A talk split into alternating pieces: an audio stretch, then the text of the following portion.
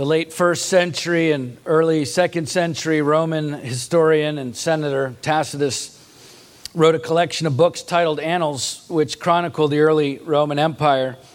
And in book number 15 of that collection, he describes the Roman Emperor Nero's persecution of Christians in the 1st century. This is what he wrote. In their very death, they were made the subjects of sport, for they were covered with the hides of wild beasts and torn to death by dogs, or nailed to crosses, or set fire to. And when the day waned, burned to serve for the evening lights.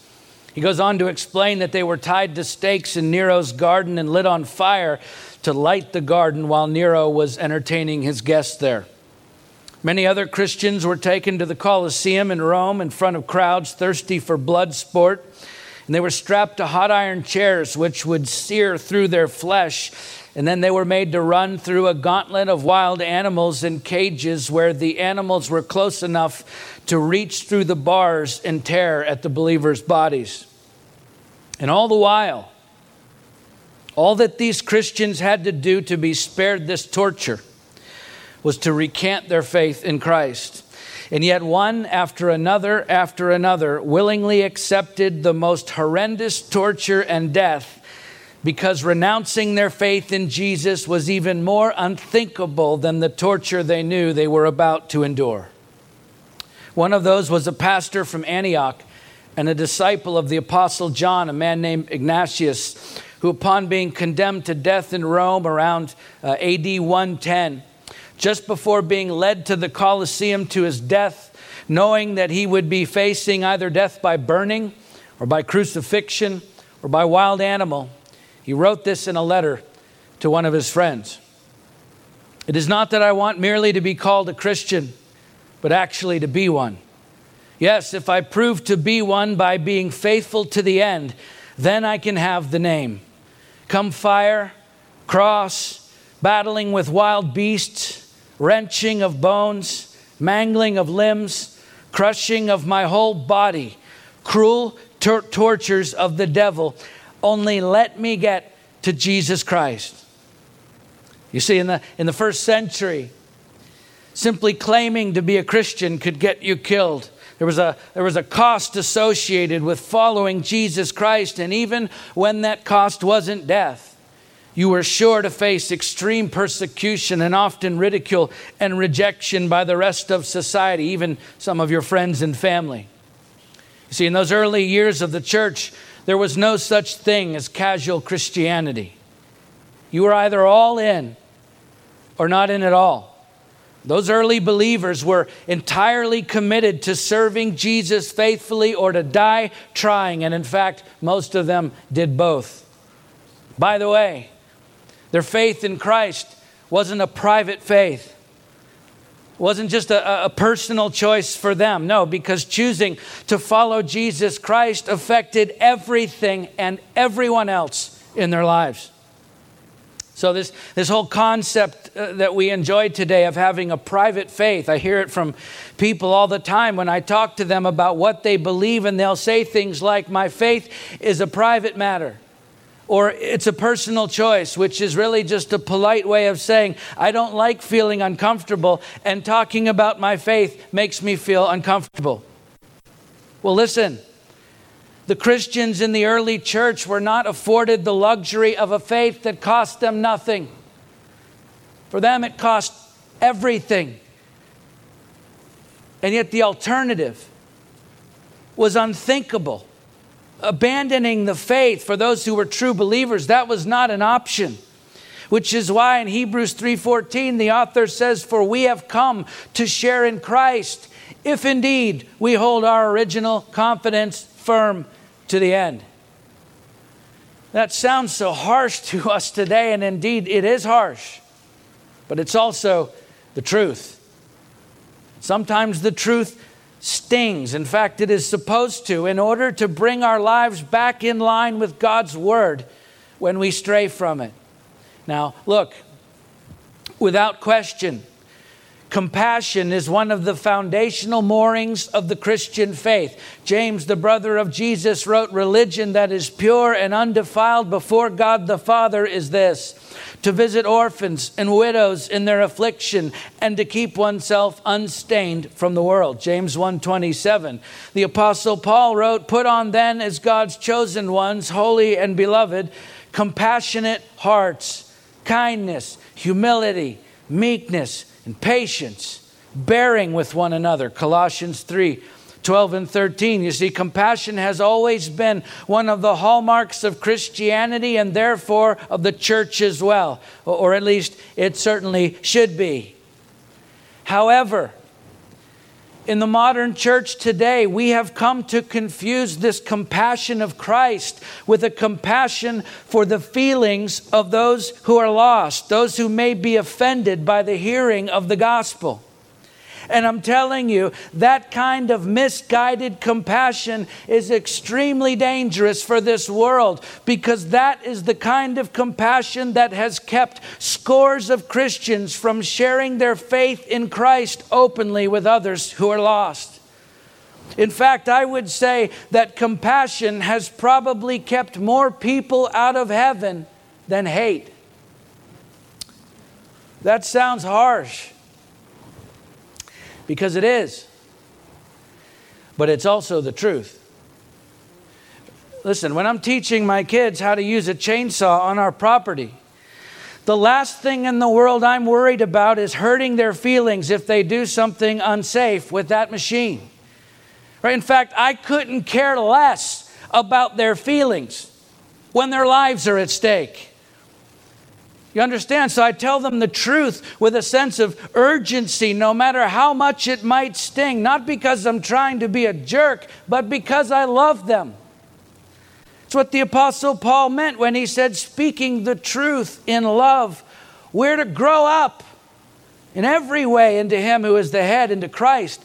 Ephesians 4:15, he's talking about telling people the truth about Jesus Christ because of our love for him and for others, even if it hurts their feelings and even if it costs us something.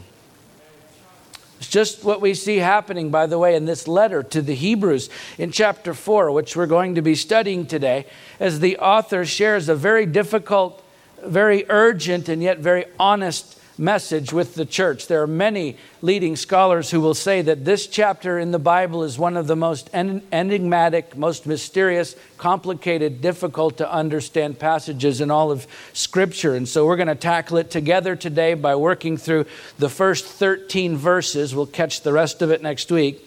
But we're going to do verses 1 through 13 today. And we're going to begin by reading the first verse together. If you want to turn there with me, Hebrews chapter 4, verse 1. "Therefore, while the promise of entering his rest still stands, let us fear lest any of you should seem to have failed to reach it." So the author starts off the chapter with "therefore," which is a reference to the previous chapter, the story in chapter 3, which we covered last week concerning the Israelites' failure to enter into God's rest after Moses led them out of Egypt through the wilderness. In that case, God's rest was the promised land of Canaan, which was just a foreshadowing of the present and eternal rest that we can enter into today when we come into a relationship with Jesus Christ. But the wilderness generation of the Israelites failed to enter that rest. And so the author of our letter here is warning the church that although the promise still stands, so too does our ability to reject it, just as God's people did under Moses. So he says, "Let us fear lest any of you should seem to have failed to reach it." In other words, we cannot afford to be casual about our Christianity, because people are dying and going to hell, including some of those among us in the church. So he says, "Fear for the lost." And whenever the word fear appears in the Bible, we often and almost apologetically explain it as really just referring to reverence and awe. And to be sure, It does carry that sense when used in reference to how we view God and His Word, but it also very much carries the sense of being seized by alarm, being terrified, being afraid. And that is actually how the author is using it here. It is intended to be much more than just a simple caution to the reader. It is actually entirely meant to communicate an emotional state of being terrified at the prospect of anyone not truly being saved, even though they profess to be. He's saying it's not enough to simply say that you're a Christian. It's not enough to simply attend the church.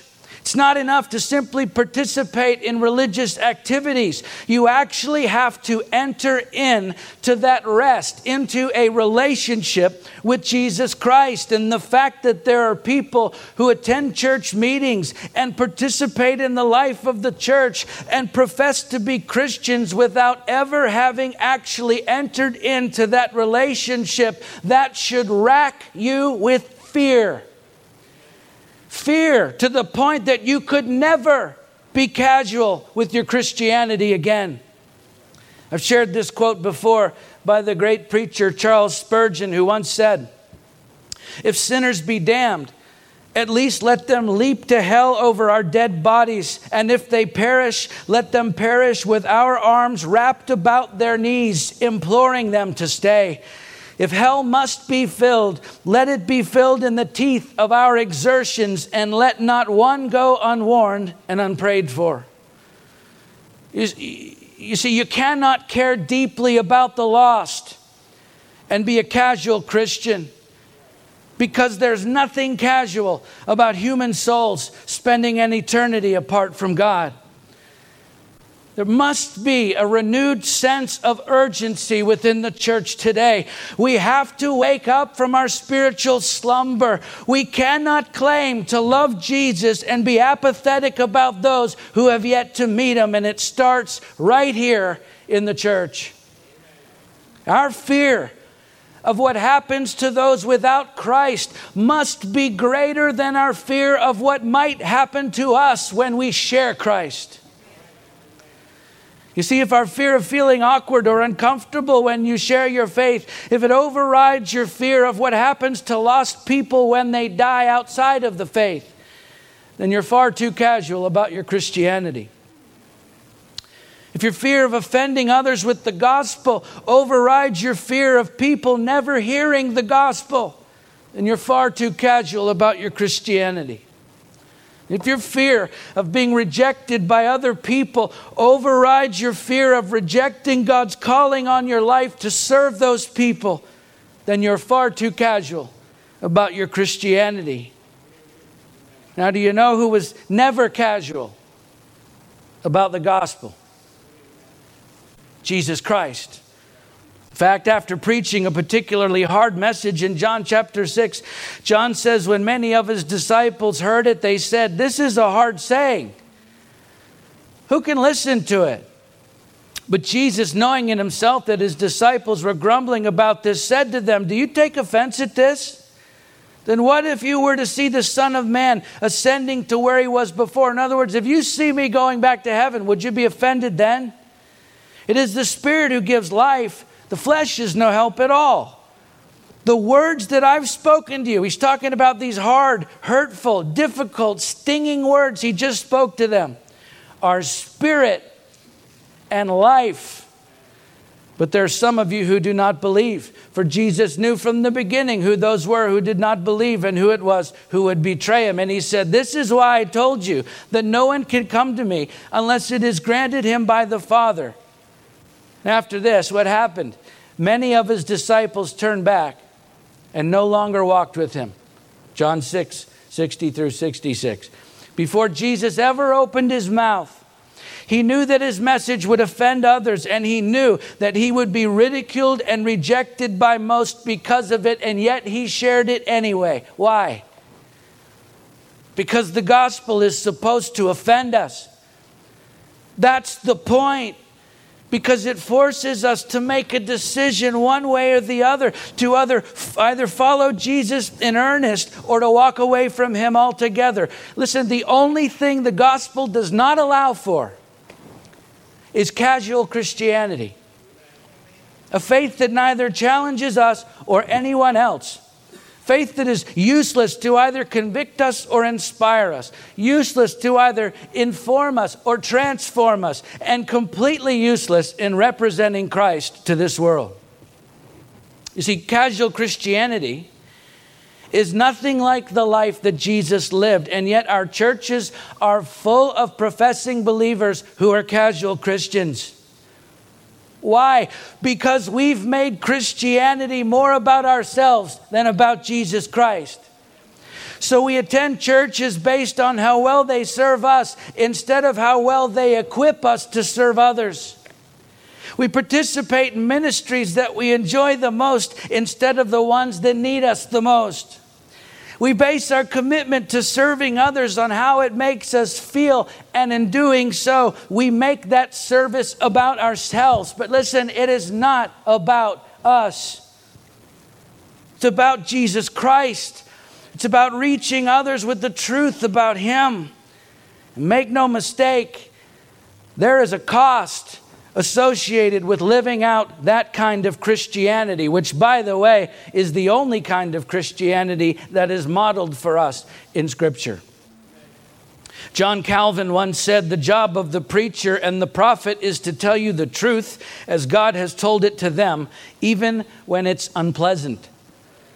We have to be willing to tell people the truth even when it's unpleasant, and it starts in the church. It starts with us being passionate about the gospel to the point of fearing for those who have yet to receive it. Let's keep reading verses 2-5.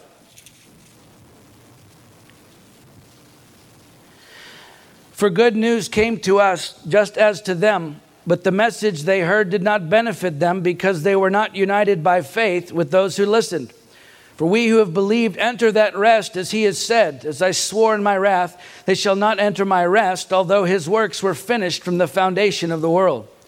For he has somewhere spoken of the seventh day in this way, and God rested on the seventh day from all his works." That's a reference to Genesis 2. "And again, in this passage he said, they shall not enter my rest." So the author continues to compare the church in the present day with the people of Israel who rejected the message of God in Moses' day. He says, "For good news came to us just as to them." Okay, in Exodus chapter 19, verses 3-6, and chapter 23, verses 20-33, the good news was proclaimed to the Israelites that the God of their fathers, the same God who delivered them out of Egypt, would bring them safely into Canaan and give them possession of the promised land, and that he would make them a kingdom of priests and a holy nation. And there was a stipulation attached to the beginning of that promise, which we'll come back to in the next point. For now, let's look at what the author of Hebrews says right after explaining that the Israelites had God's good news proclaimed to them in their wilderness wanderings. He says, "But the message they heard did not benefit them because they were not united by faith with those who listened. For we who have believed enter that rest." F. F. Bruce says, "The practical implication is clear. It is not the hearing of the gospel by itself that brings final salvation, but its appropriation by faith. And if that faith is a genuine faith, it will be a persistent faith." You see, this is the antithesis of casual Christianity, which treats our faith as being summed up in a prayer we said at an altar at some point in our lives, as if Christianity is some kind of contract that we agree to rather than a relationship that we live for. A relationship that comes with a promise, by the way, like no other. And it is that promise, if we truly believe it, that changes everything about how we live our lives, because according to that promise, this life on earth is temporary with an eternity beyond it. And yet what we do in this tiny temporal sliver of time that we have on this earth profoundly affects how we exist for all of eternity after. There's nothing casual about that. In fact, we cannot afford to be casual about one moment of our life with Christ while we're here on this earth. And so just as we must fear for the lost, we must have faith for the promise. You see, the Israelites believed that their time in the wilderness was all that there really was. They heard the promise spoken through Moses, but they didn't believe it. They heard firsthand accounts of the promised land by Joshua and Caleb in Numbers 13:30 and 14:7 through 9, but they didn't actually believe that it could be theirs. They experienced miracles in their lives that demonstrated the power of the same God who made those promises, but they didn't believe that he would come through for them in the end. Because if they had, they would have lived their lives very differently and everything would have gone very differently for them. But they were not united by faith, our author says, with those who listened. And the word faith, if you look at it in the ancient Greek, the original Greek, it's the word pistis. It entails believing in the promises of God. And yet when people do not trust God's promises, when they reject that which they have not yet experienced, they exclude themselves from the benefits of those promises. And I'm sad to say, there's no shortage of professing believers today who are living as if this life is all that there is to live for. They certainly don't live as if they believe in the promise that's been made to us through Christ. And the result is a casual Christianity that is primarily focused on this life and whatever they can get out of it. And so at some point, I honestly think the church needs to start asking itself some hard questions like, what do we actually believe in? Our best life now or the promise of our best life later? Speaking of the great men and women of God in the Old Testament, the author of Hebrews writes that they acknowledged that they were strangers and exiles on the earth. For people who speak thus make it clear that they are seeking a homeland. And if they had been thinking of that land from which they'd gone out, they would have had opportunity to return. But as it is, they desire a better country. That is a heavenly one. Therefore, God is not ashamed to be called their God, for he's prepared for them a city. Hebrews 11:13 through 16. You see, the promise is for a home in our future that is infinitely greater than anything in the here and now. But you won't live with an eternal mindset, with an eternal perspective, if you believe that this is all that there is.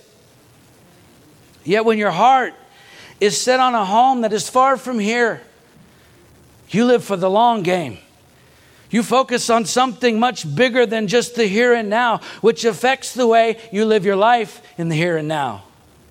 And all of a sudden, making really big decisions in your life, like, I don't know, dumping your career and your savings and your retirement and your possessions and your home and pursuing a life of service to God, decisions that would be insane if this world was all that we had. All of a sudden, those big decisions actually aren't all that difficult to make. Not when you're focused on a promise of something so much greater and so much bigger than anything this world has to offer.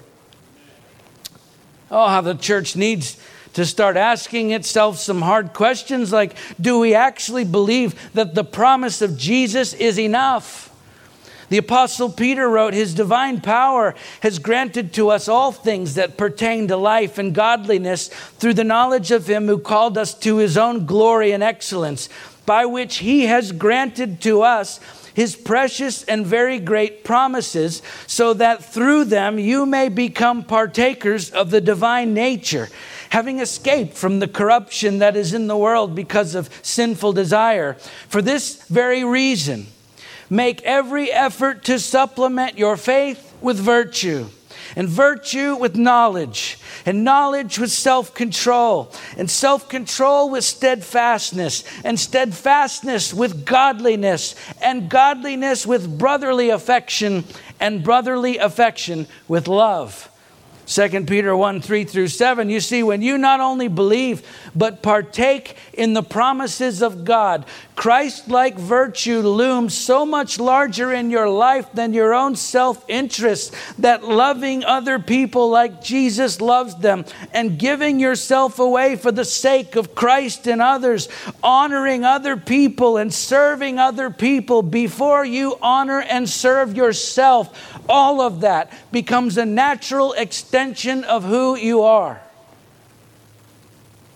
I'm telling you, it's time for the church to start asking itself some hard questions like, do we actually believe the promise that when we gather together like we are here today, do we honestly believe that the Spirit of Christ is here with us? Do we actually believe that Jesus himself said, where 2 or 3 are gathered in my name, there am I among them? Do we believe that?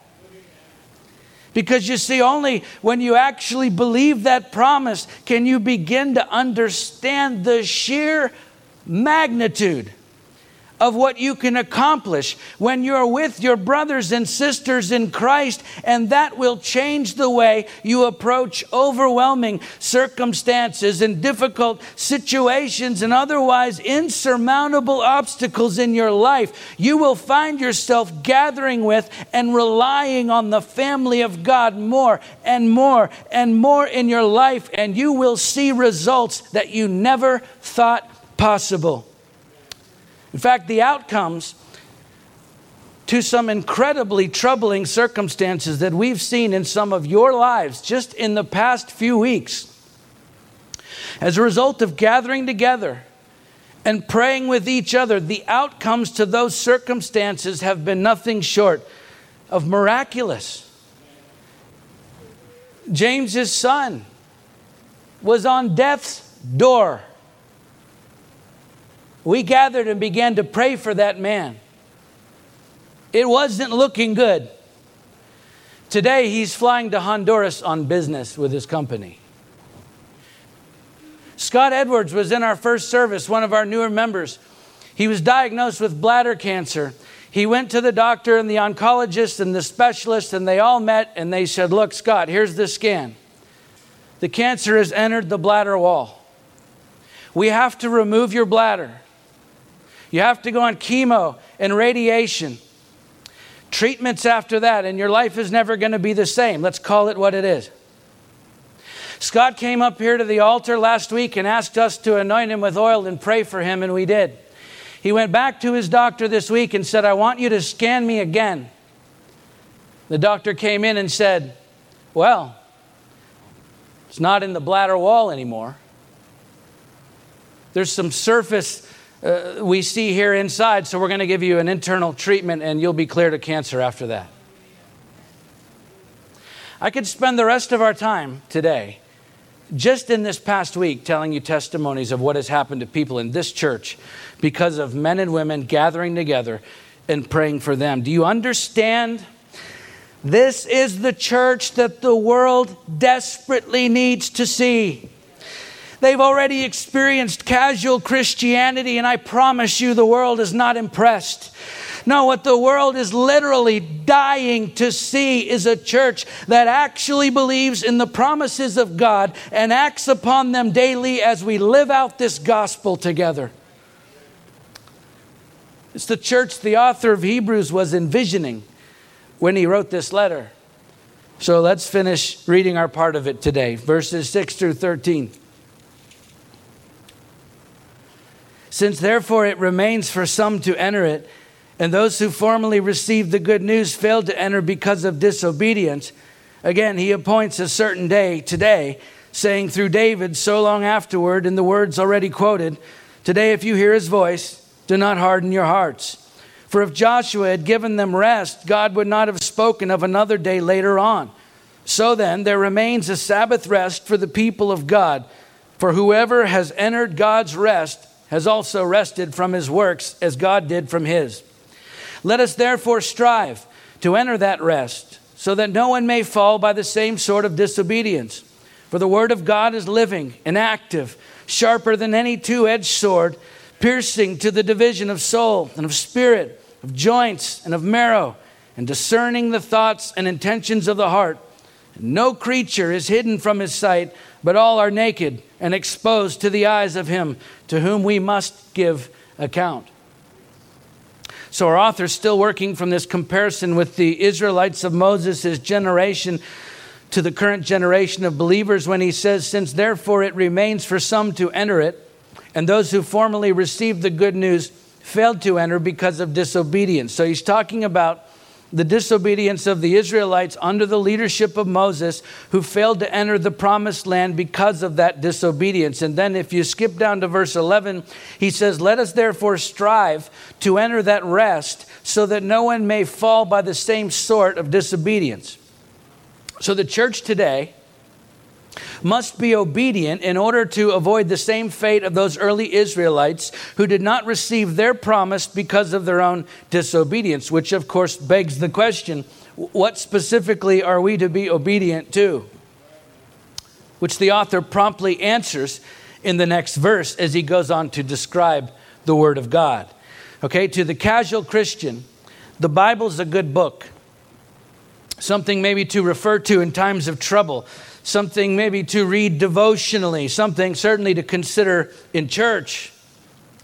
To Jesus and the apostles, the Bible is a collection of the very words of God himself, breathed out through his Holy Spirit, encapsulating the very nature and will and person of Jesus Christ, our Savior. It is nothing less than the almighty creator of the heavens and the earth, speaking directly to you and to me.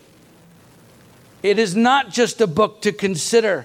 It is the voice of God himself, the words that we live our lives by, okay? We must not only have a fear for the lost and a faith for the promise, but an obedience for God's word. In the Exodus passage we looked at earlier, where the good news was proclaimed to the Israelites, again, he said that he would bring them safely into Canaan and give them possession of this promised land, and that he would make them a kingdom of priests and a holy nation.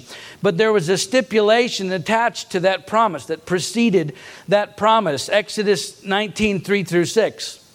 While Moses went up to God, the Lord called to him out of the mountain, saying, "Thus you shall say to the house of Jacob and tell the people of Israel, you yourselves have seen what I did to the Egyptians and how I bore you on eagle's wings and brought you to myself.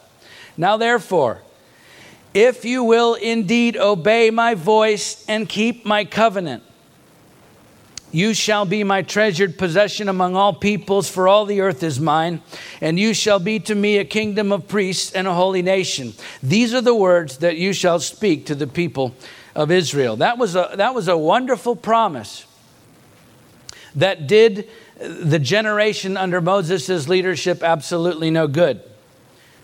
Why? Because they refused to obey his voice or to keep his covenant.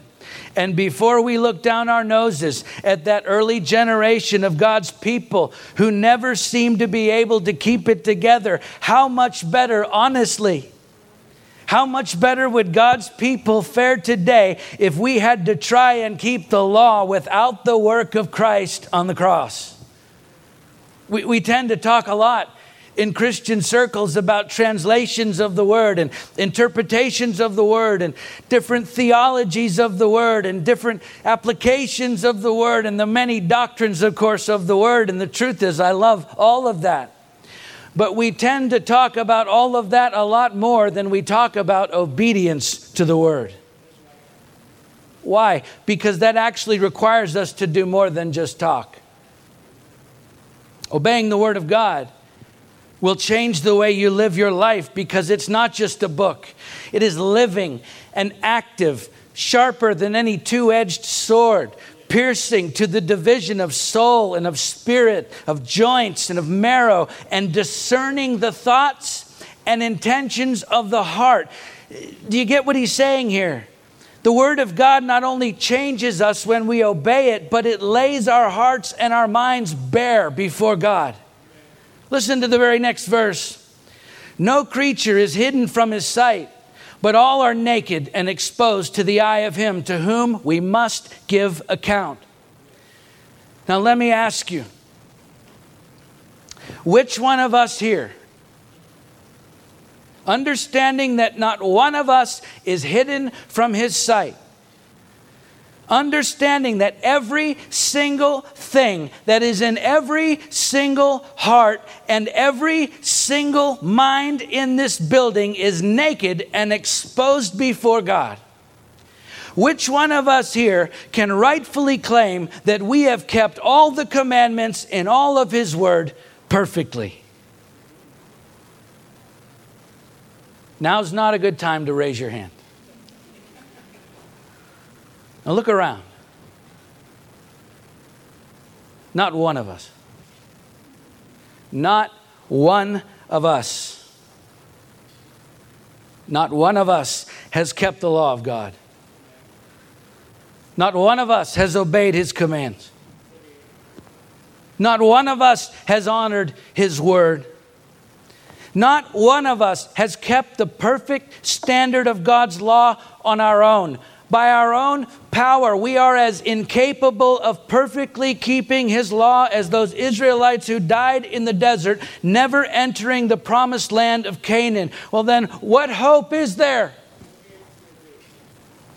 Jesus Christ is our only hope, which is why the author is able to say there remains a Sabbath rest for the people of God. For whoever has entered God's rest has also rested from his works as God did from his. You see, God knew.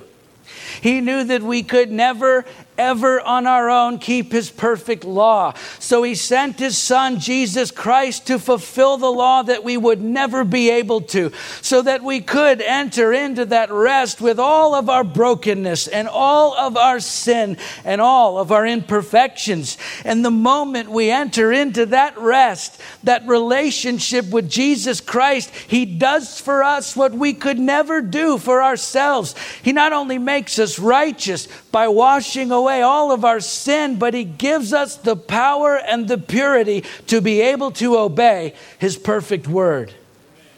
It's why in verse 11 he says, therefore strive to enter that rest, so that no one may fall by the same sort of disobedience. Notice he doesn't say, let us therefore strive to keep the law.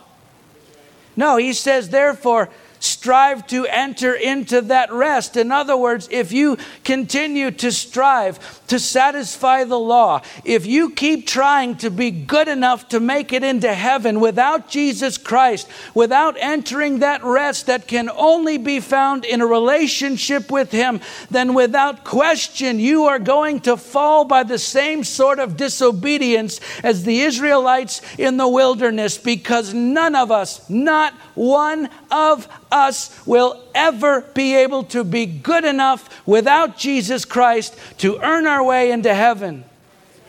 So he says, let your striving not be for the law. Let your striving be for Jesus Christ. Strive for a relationship with Jesus Christ. Strive to be close to him, not casual about him. Fix your heart and your mind on Christ, and in that rest, in that relationship with him, it is then and only then that you will be able to obey his perfect word. You still won't get it right all the time, by the way. I'm a Christian. I still screw things up all the time. The difference is Jesus took care of every single bit, every shred of my sin, every imperfection, every brokenness, every sin I've ever committed, and every sin I ever will commit. He wiped it away on the cross. So now I can obey his word by the power of the Spirit of Christ within me, knowing that even when I fall short, God's perfect law has already been fulfilled for me by Jesus Christ. You see, being a true Christian is not about being close to perfect. It's about being close to Jesus. By the way, that is where you will find joy in keeping God's word. because it is no longer about earning your way into heaven. It is about pleasing this person that you have a relationship with, this person who happens to love you more than anyone else has ever loved you. And when you are that close to him, obeying his word is not just something you have to do. It is something you want to do. It is something you choose to do. And it is something you are finally able to do. And it becomes a joy when you stop trying to obey his word out of duty and start obeying his word out of the relationship that you have with him. And I'm telling you, you cannot be that close to Jesus and be casual about your Christianity. So look, Jesus modeled for us the kind of life that he wanted us to live. And then his disciples continued to model that life, all their imperfections along with them. And there's a lot that people argue about when it comes to what that life spent living for Christ should look like. I get it, I understand. But there's one thing that no one can argue. There was nothing about the way they lived for Christ that was casual. It was a radical commitment to Jesus Christ that cost them their lives. And Jesus was very clear that many, most in fact, will not follow. That most will reject us and our message. In fact, he said, you will be hated by all for my name's sake. But the one who endures to the end will be saved. That doesn't sound like a casual commitment to me. The great German theologian, pastor, author, and martyr Dietrich Bonhoeffer once wrote, "The cross is laid on every Christian. The first Christ suffering which every man must experience is the call to abandon the attachments of this world. It is that dying of the old man which is the result of his encounter with Christ. As we embark upon discipleship, we surrender ourselves to Christ in union with his death. We give over our lives to death. Thus it begins. The cross is not the terrible end to an otherwise God-fearing and happy life, but it meets us at the beginning of our communion with Christ. And when Christ calls a man, he bids him come and die." That doesn't sound like a casual commitment to me. See, there's a whole big world out there full of people who do not know Jesus Christ. And every single day, time runs out for any number of them. And yet, if they are to have any hope of ever knowing Jesus before they leave this earth, it will be because they see his life and his words lived out in our lives and in our words. You understand? There's no time. There's no room in that equation for us to be casual about our Christianity. We are the church. We're his people. And we're called to give our very lives away in service to him and to one another. The truth is, we cannot afford one more day of the church being casual about its commitment to Christ. There's too much at stake. So let's not be careless with the word of God. Let's not be faithless toward his promises. Let's not be indifferent toward the lost. Let's be so in love and committed to Jesus Christ as those early Christians were, that anything less than giving our very lives for him and for one another would become for us unthinkable. Maybe then, casual Christianity in the modern church will finally gasp its last pathetic breath, and the church will return to the radical call of Christ that we were created to live.